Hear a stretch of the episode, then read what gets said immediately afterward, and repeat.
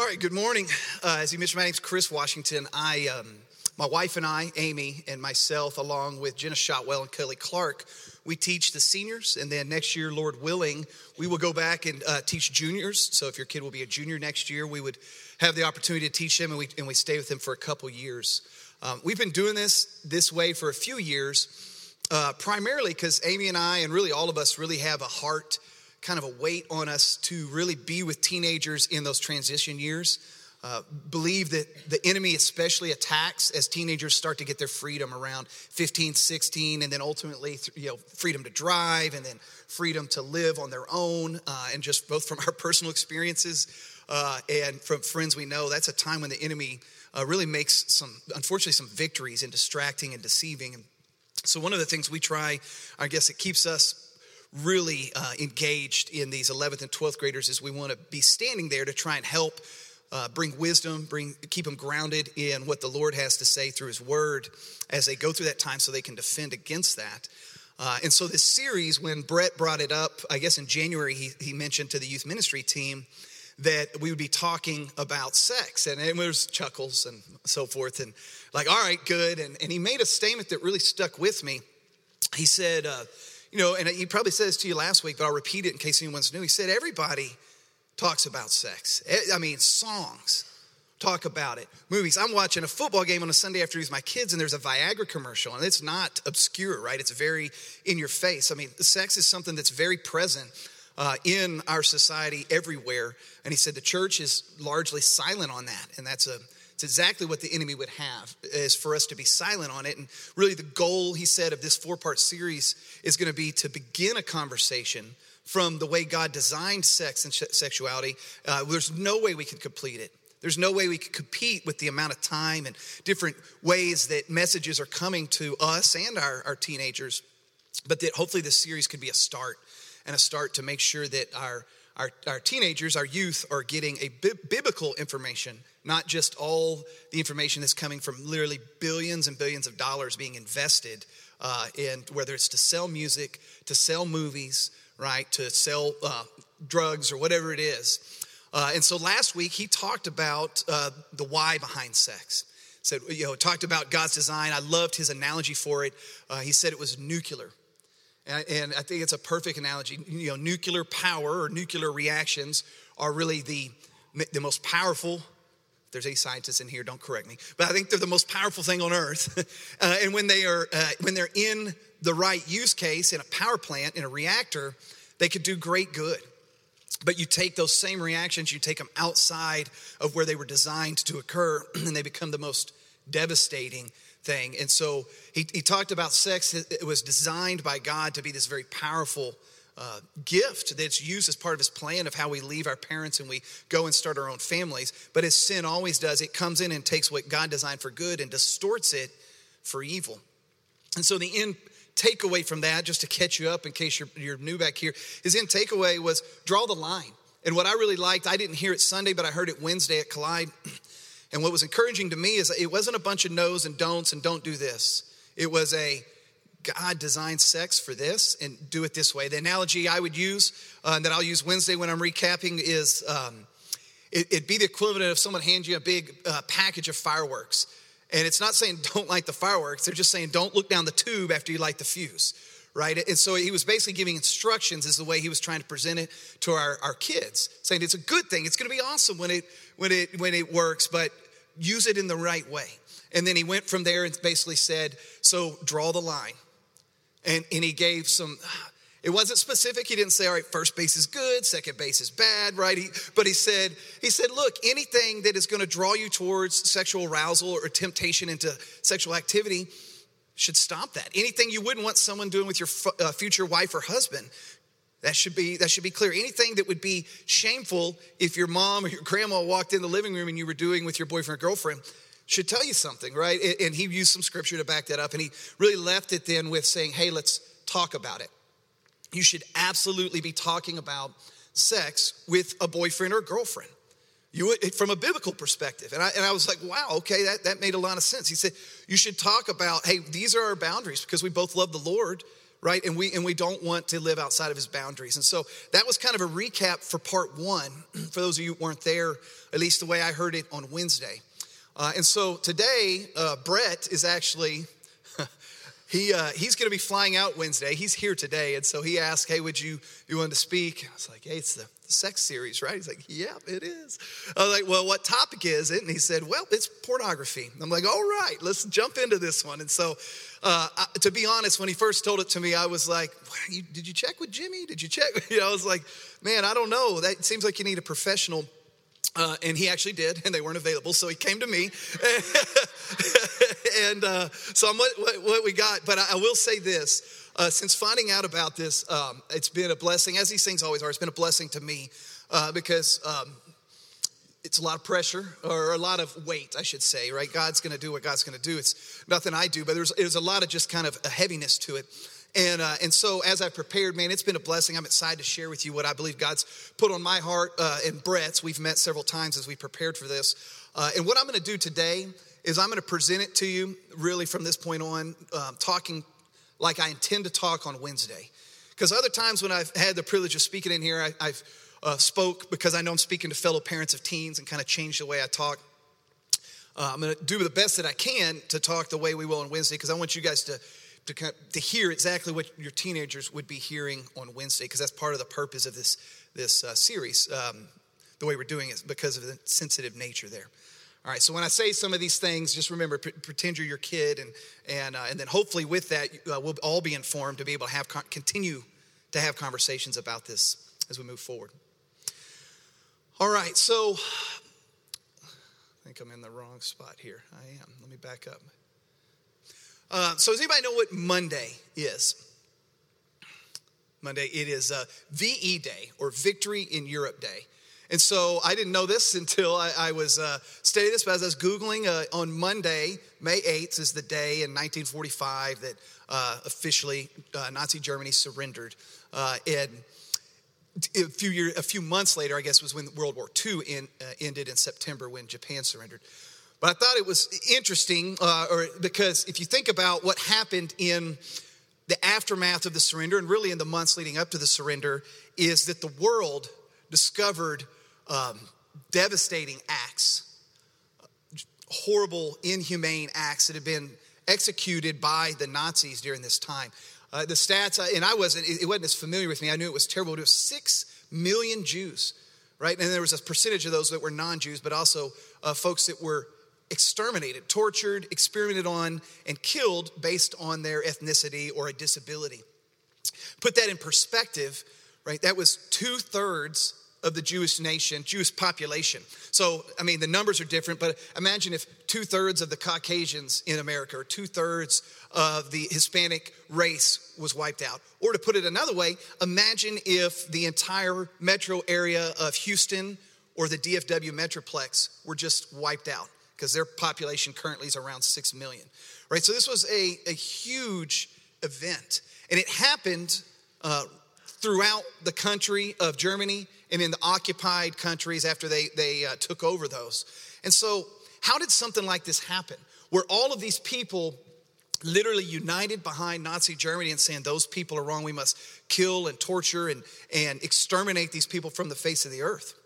Well, I, did some digging into that, and um, Adolf Hitler, you know, he was, uh, you guys have studied him, he was said to be a pretty awkward person, but he was gifted in speaking. Uh, he was a powerful speaker and he could draw people to follow him. And in one paper I read about his rise to power, it basically said that all the while he and his party, eventually the Nazi party, as they were, they were clawing their way to dictatorship uh, through violence and through uh, conspiracy, outside what was portrayed to the rest of the German population was basically an image of Adolf Hitler that made him somewhat of a celebrity to the people. So behind the scenes, he's he's uh, maneuvering and he's uh, executing acts of violence to get to this ultimate level of dictatorship. But out front, they're they're showing pictures of him playing with dogs, kids. It's got a nice fruit spread on its table. Is actually this picture that you look at it and you can see, yeah, it looks like uh, in those times like a celebrity. And um, that, that same propaganda, that same deception continued once he was in power as a dictator, right, with the, the final solution. as it was called by Nazi Germany, or it was basically a, a removal of these inferior people. And while there is some debate on the internet about how responsible, how knowledgeable were uh, the citizens of the countries at that time uh, with what was going on, uh, from what I read, and, and, really for the purposes of what we're talking about here today, uh, it's pretty clear that during that time, there was an awareness, but a lack of understanding of the breadth and depth of destruction that was being executed by this final solution or the Holocaust. Right? So, and there was a culture created that not only would either minimize or maybe through ignorance and, and out of a desire to not know because they were afraid of the answer, right? They didn't speak up, no one did, and there was actually a culture of fear created where no one was standing up saying this is wrong, right? A lot of the papers I read said they knew you could smell the smoke from the incinerators. Uh, there was an interview with a guy who drove the train out to the concentration camps, right? Who said, I, I, I had to be drunk to do my job. I hated my job, right? So there was definitely some awareness, but there was, there was this culture created where it, it just didn't want to know, didn't want to talk about the depth and the breadth of what was going on. And so, really, today, as we talk about digital sex and pornography, uh, as, and I was reading it and praying about what we should say, what we should say. This story jumped to mind because really what I want to want to submit to you, if you guys, uh, if students, leave with one thing, it's I hope you leave with an accurate and healthy understanding of what digital sex is. Digital sex is everywhere. It is dangerous and destructive. Uh, it is not a safe alternative. It's not something that we can joke about or that's like what's better than having real sex, but it's actually a very uh, dangerous weapon being used by the enemy uh, to, to rob us, to deceive us, and distract us. And so, quite frankly, digital se- sex, it's not safe. And when we say digital sex, we're talking about pornography uh, and sexting primarily. And we're gonna, we're gonna spend the first part today talking about pornography, the dangers, how it's being used, uh, and then we'll, we'll talk about sexting, and then ultimately wrap up with a uh, discussion about how can we take action uh, to fight against what the enemy would use digital sex for uh, to work against us. So, digital sex is not safe. I'll give you some statistics here 90%. And these, uh, the source of these, if you want later, I got them from Brett, and I, it, but they're actually, I got the source material. So these come from the Barna Group, these come from Covenant Eyes, uh, and there's a couple other studies um, where we pulled some of these statistics. Uh, so 90%, 90% of kids, didn't say males or females, says 90% of kids between 8 and 16 have viewed pornography. 79% of adults between 18 and 30, uh, male adults, have viewed, viewed pornography once a month, at least once a month. 76% of females in that same age, age range view pornography once a month. 40% of divorces involve one of the partners having an addiction or an obsession with internet pornography. Uh, 56 percent of teenagers have sent a sexually suggestive or explicit, like a sexting, whether it be a message or a picture or a post. And then the last one 68% of divorces have involved a, one of the, the couples or one of the spouses meeting and engaging with someone online through some kind of sexting or illicit website. And so I bring these stats up just because sometimes I think a lot of us it, this isn't a topic that's talked about very openly. It's not one that's, um, I don't know where we get this information from unless we're specifically Googling from it. So, the first thing I want to share and try and maybe de, de, uh, unveil is that this is everywhere, right? It is. It, and, and if, if, we're fortunate enough that in our circle, uh, we say, well, it doesn't touch our circle, not my kids, not my friends, not their friends. Well, one, we're either deceived right? Because uh, the, these groups, these aren't like they interviewed 10 people and made up a statistic, right? You could look at. So we're either deceived or we're very fortunate, but there are definitely those that are around us uh, who are being touched by this. Uh, and it's very destructive. So with those last uh, three statistics about divorce, we know uh, we've all had experience, I'm sure, with our teenagers, either personally or who have known someone who has had a post or a text, not even saying sexual one, get out of hand and create um, uh, pain and destruction in their life. And then imagine how much more that is when the topic's something as sensitive as sexuality. And of course, uh, divorce, right? In, in, the statistics of the role that ultimately pornography has had had a role in or played a played a part in for our divorce. And so, as I was looking at this and I was preparing, talking about digital sex, it's not safe. Oftentimes, it, uh, the, the, enemy has worked very much like Adolf Hitler and, and they and, and his propaganda machine did in World War II, right? To kind of minimize the pervasity, if that's a word, of the expanse of what was going on and the depth of depravity that was going on.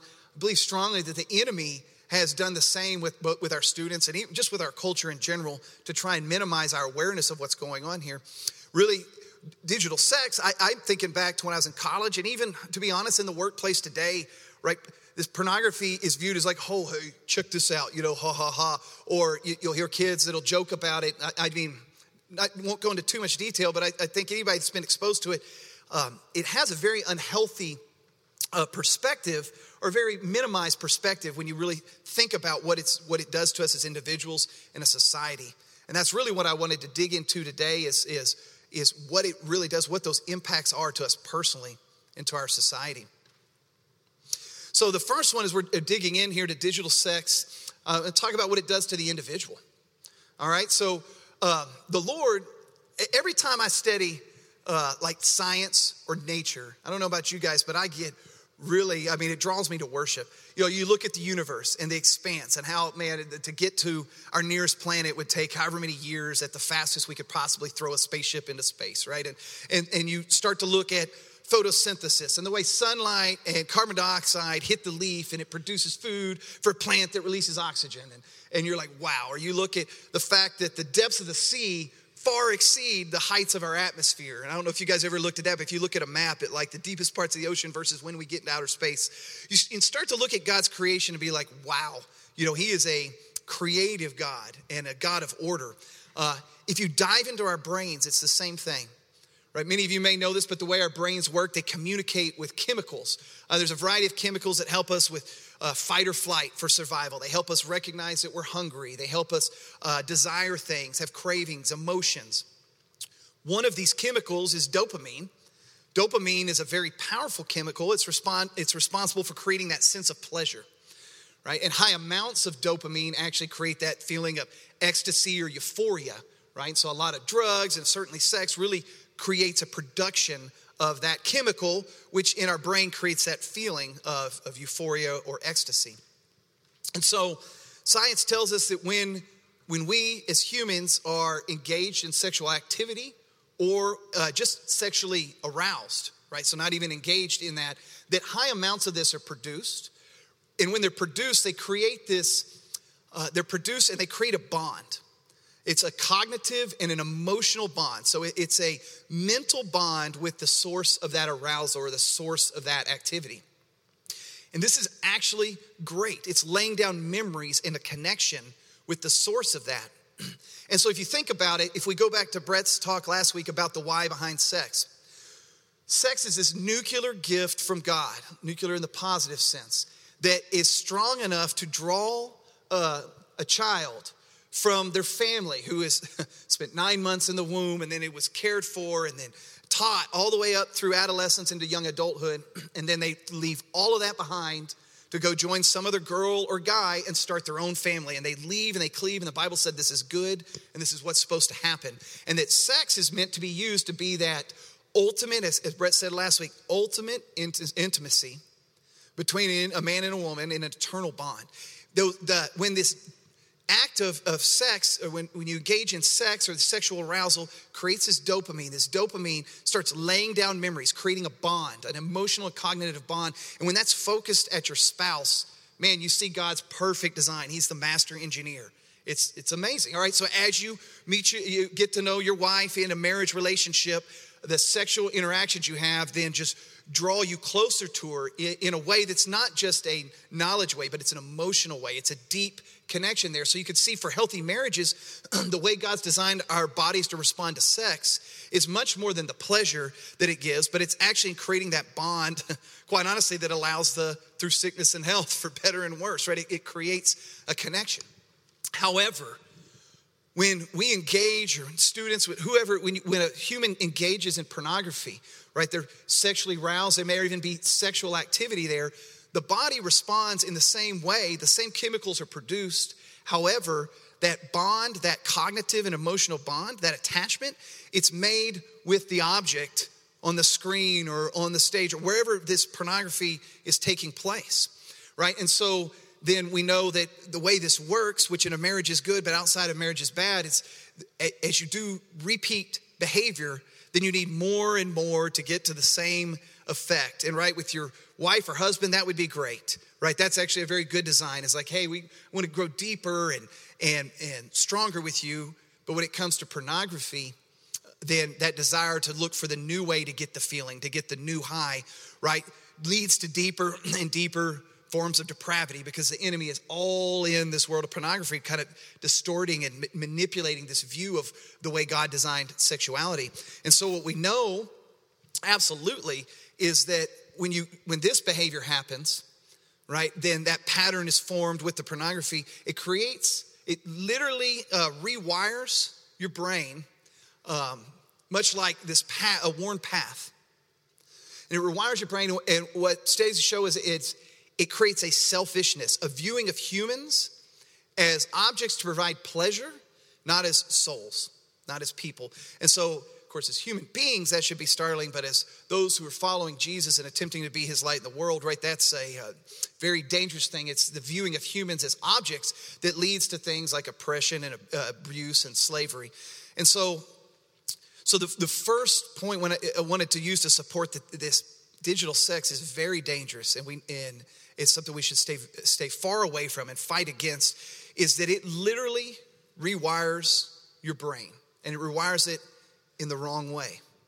Now, talking with students on Wednesday, say if you are currently, if you're hearing this for the first time and you're currently uh, deeply in the in the trenches of pornography and, and you're seeing this path and you're saying i've ruined it i'm done there is hope.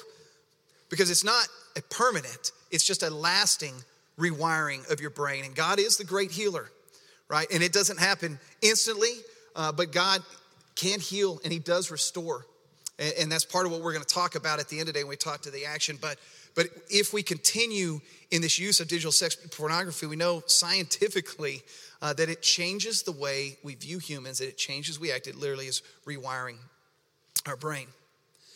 All right, so the first one is the brain and what it does to us personally. But maybe you're someone that says, yeah, that's everyone else. That's not me. Again, I'm talking to students here. That's, that's everyone else. That's not me. Or that'll never happen to me. Or, you know, I, I could, I'll just stay on the edges here. It's fine. And I'll, I'll, um, I'll be able to stop from going all the way in the deep end, or I can stop whenever I want, right? If, if you're thinking that, which wouldn't be a surprise because that's how the enemy works. He wants to minimize, say, this is not really that dangerous. I mean, he's been doing this since the Garden of Eden. You know, that apple really isn't that bad. But, but if, you're, if you're falling into I want to give you a second piece of information to help you see digital sex for what it is. And that's what about others? Right, pornography would have us think uh, that, that it's like, oh, let's, let's, it's like making it to the NFL, right? If you think about it, whether whatever form of pornography just, uh, you might think of, it's like, man, you know, that's a movie star. They made it, right? Just like um, somebody gets picked in the draft, like, awesome, now I get to play football every day and get paid for it. And it's like, man, you've made it, right? And so that would be what the porn industry have you think is, you know, there's, there's, these people are very happy to be in these pictures or these videos or these jobs. But the reality is, is most, if not all, of the pornography that is created out there is created either under conscious or unconscious oppression. Right? There's a there's a group that is fighting against pornography called F, FT Fight the New Drug FTND.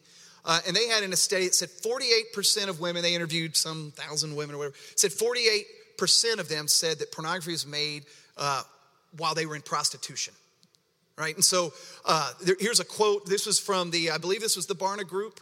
Um, that's a little hard to read. Let me read it for you here. Uh, this was from a doctor who had done a study, a lot of interviews with uh, um, folks who are in the por- pornography industry. Said the experience I find most common among the performers is that they have to be drunk, high, or disassociated in order to go to work.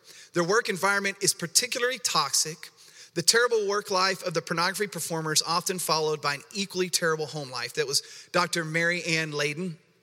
Um, And so, as you look at maybe outside of yourself, right? Again, if you can just remove, oh no, my brain's invincible, it won't happen. Pornography is, I'd go as far as to say 100%, but people by, who are either actually physically being oppressed, enslaved, human trafficking, uh, right, whether it be or through drug addiction, some way they have been enslaved, uh, or they're unconsciously being enslaved to do that. They, they've, they've, been, they've had something in their past, they've been distorted uh, view of reality, and then someone is preying on that and taking advantage of that to use them to then drive uh, their products and, and the, the things that they do here.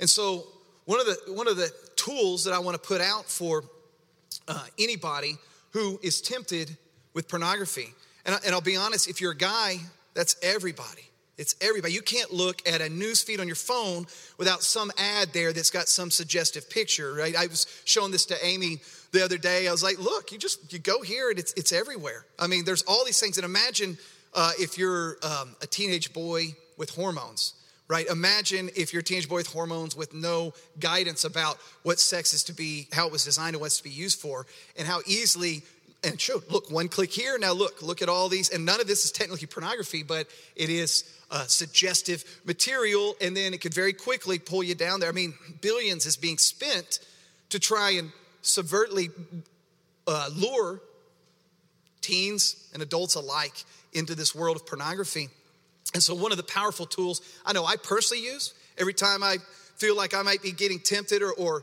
what it is man think about the other side of whatever that link is or whatever that, that uh, picture would be, right? It's someone uh, being oppressed, either consciously or unconsciously.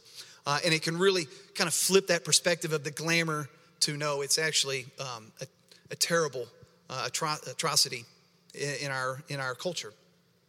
But let's take a look. I uh, want to jump in. Don't want to just do uh, stats. If you would, turn your Bible with me, if you have it here, or your YouVersion, to Matthew 25. Um, the last time I um, had the opportunity to speak here, use this verse in talking about um, reaching the least of these with the gospel in the uh, basic series, uh, and did, talked about the first part, uh, and it just jumped right back out at me as I was thinking about uh, the topic here for today. Uh, so Matthew 25, turn so I can actually see this here. Uh, 36. All right, bear with me. It's a longer passage, but I really want to soak this in, in some scriptures. I want you to see both sides of what Jesus says here. Says, Then the king will say to those on his right, Come, you who are blessed by my Father, inherit the kingdom prepared for you from the foundation of the world. For I was hungry, and you gave me food. I was thirsty, and you gave me drink. I was a stranger, and you welcomed me. I was naked, and you clothed me. I was sick, and you visited me. I was in prison, and you came to me. Then the righteous will answer him, saying, Lord, when did we see you hungry and feed you, or thirsty and give you drink? And when did we see a stranger and welcome you, or naked and clothe you? And when do we see you sick or in prison and visit you?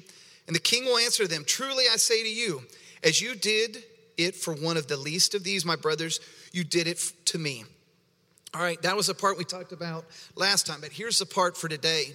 Part two, he says, Then he will say to those on his left, Depart from me, you cursed, into the eternal fire prepared for the devil and his angels. For I was hungry, and you gave me no food.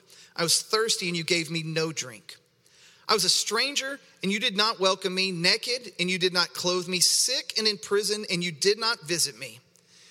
Then they will answer, saying, Lord, when did we see you hungry or thirsty, or a stranger, or naked, or sick, or in prison, or did not minister to you? Then he will answer them, saying, Truly I say to you, as you did not do it to one of the least of these, you did not do it for me. And then, uh, and these will go away into eternal punishment, but the righteous into eternal life. So, man, as I was digging into this, and I took the approach first to like, well, let's get stats. This should be informed by not opinions, but statistics. And then let's get some science behind there so that we could really just inform our students and ourselves about uh, the impact and how this is working. Uh, as I got to this part on what's really behind the porn industry, right, it just jumped. I mean, these are the least of these. They're absolute the least of these. And, and I think God is pretty clear uh, and we, we know this, he calls us not to be oppressors. And actually, I think most of us, all of our youth would say, Yeah, I, I hate slavery. I would hate oppression, hate people being taken advantage of. But I don't know how many people make a connection of digital sex, in particular pornography, and those things. And there absolutely is a connection there. And that's something I want to want to press and, and unveil on Wednesday night for our teenagers as a tool to help them see it for what it is and resist the temptation and move away from it. So, digital sex is not safe. We talked about what it does to our brain and how it takes something that God designed to make marriages strong and bring us joy in our marriages. We've talked about um, how it takes that and it twists it. And we've talked about how it will take uh, the world and take our desire for this sexual experience, uh, and then it actually uses that and oppresses people and enslaves people uh, to be able to produce these experiences, these products. Um, one, before we get into really the challenges or how we can apply this, I want to talk briefly about uh, sexting. Right here in the you know, pornography has been around for centuries, right? Um, sexting really just since the advent of texting, and uh, but it's it's been around and it's very present. I, I can tell you personally. All right, I've got a sixth and an eighth grader, and I know uh, that this stuff goes on uh, in their ages. So I don't know about what you what you guys hear, but I, I do know for a fact that it, that it happens. Uh, and so the comment I'm going to make uh, Wednesday about sexting is that sexting is not safe either. It's digital, uh, digital sex, and it's not safe. All right, it may not have the issues with the oppression. Right, it's one to one or one to two. Right, it's it's like no, that, that person that I'm engaged in sexing with is not being enslaved.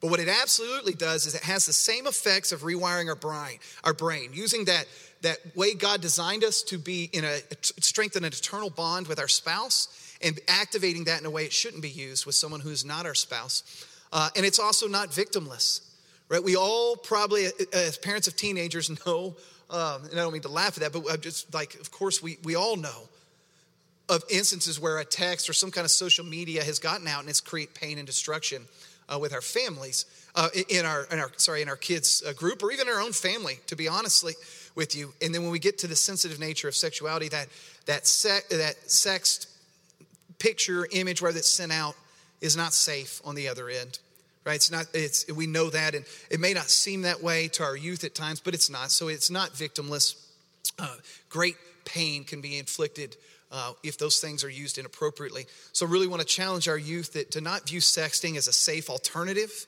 to having sex, not view it as something playful that's it's digital. There's nothing bad about it, but to see it as it's really personal pornography uh, that is either going to lead you in more closer to actually engaging in sexual activity outside of marriage, or it's going to lead you into a more regular use of pornography, or it's going to do both. But there's no there's no other end right? There's either stopping or it's one of those, those three scenarios and challenge them to see it for what it is. All right, so I wanted, as we wrap here, I wanted to hit one more verse. Uh, if you guys would turn with me to Matthew 5. Um, so I want to take a step back.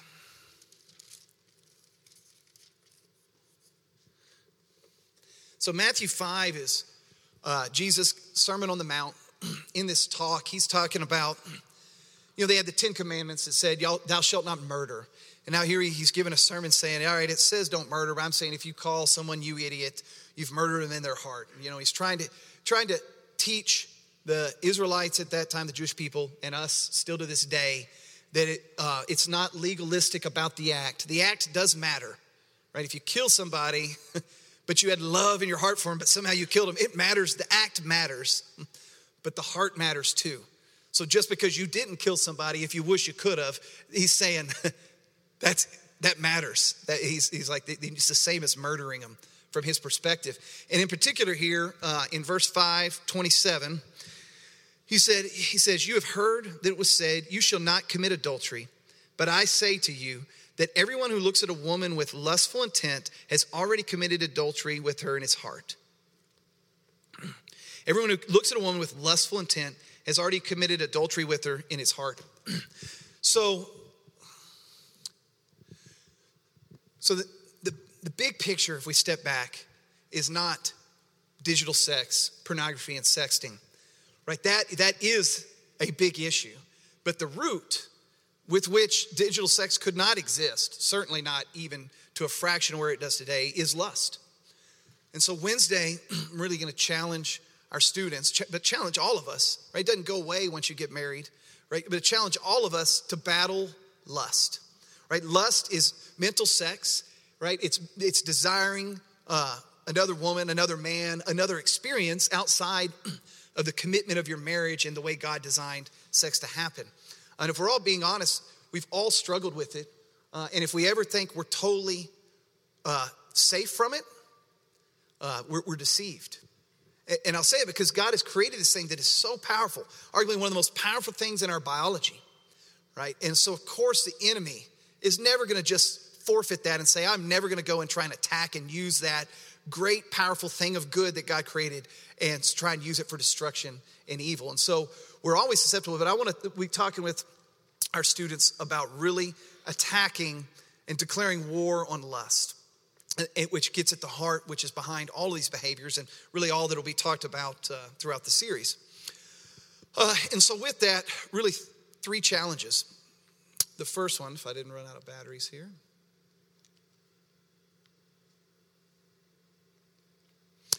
uh, is to see digital sex for what it is. So this is really a, a retraining of the mind, and it's kind of it's standing it's going against culture or the norms of how pornography and digital sex would be viewed, and really seeing it for what it is. One of the uh, the analogies that um, that jumped to mind for me was drugs.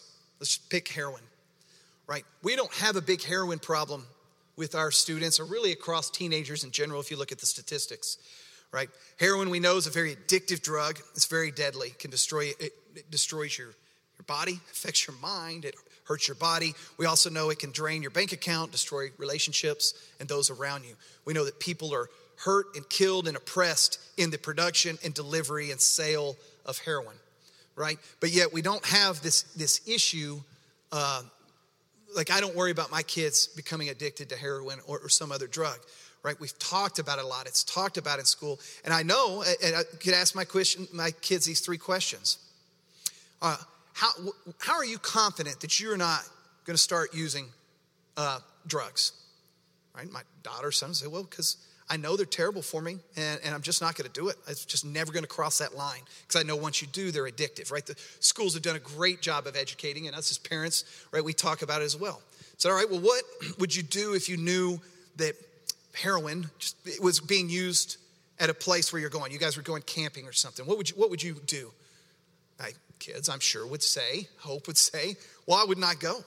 I would not want to be there, wouldn't want to be around that. It's dangerous. I say, what would you do if a good friend of yours uh, you knew was addicted to that? Right? Well, I would talk to them about it. I would try, I'd ask them to get help. And so I, I think part of this seeing digital sex for what it is is just that. Going back to the analogy earlier, the Germans in the World War II area under Nazi Germany, there was six billion people being tortured, experimented, and then uh, systematically executed for the purpose of extinction. Right? It, that's what was being done there. Yet the nation there was not aware. What, there was a culture there that did not talk about it, enjoyed the ignorance about it, and and so the challenge really is to see it for what it is and to be not just see it, but be a light, like we're called to be as followers of Jesus with your friends and help them to see it for what it is. Don't just privately object to it, right? Talk to your friends. And I'm not saying go out there and start throwing Bibles at people in the fore, in their, hit them in the forehead, uh, but certainly to take a stand in the way that's most effective, most appropriate uh, for the situation. Uh, the second one uh, is to address the medium. So, personally, as you battle maybe future or current challenges with, uh, with sexting or with pornography is to be intentional about well where, where, do you get attacked? Where does the enemy come in to try and use this to rob and, and steal the joy that the lord has for you, for you? Right? Is it when you're upset? Is it always via the phone? Is it your computer? Is it in your room?